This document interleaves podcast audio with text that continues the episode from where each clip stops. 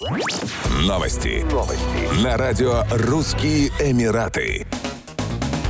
Прокуратура Объединенных Арабских Эмиратов напомнила о наказании за снятие, поломку и повреждение пломб, поставленных судебными или административными органами, в том числе на помещениях, бумагах и других вещах. В соответствии со статьей 326 Федерального декрета закона номер 31 на 2021 года, за такое деяние нарушителю грозит наказание в виде штрафа в размере 10 тысяч дирхамов или заключение под стражу на срок до одного года. В частности, тюремное заключение ожидает охранников. Наказание будет ужесточаться, если он совершает указанное деяние деяния в преступных целях. Напоминание является частью усилий прокуратуры по повышению правовой грамотности среди населения.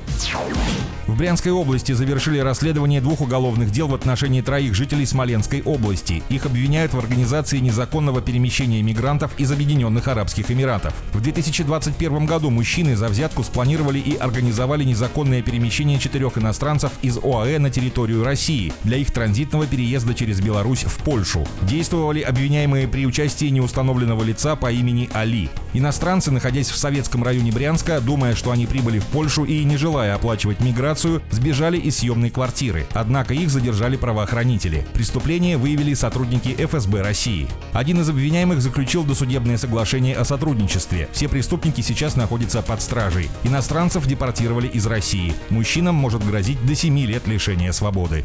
Еще больше новостей читайте на сайте RussianEmirates.com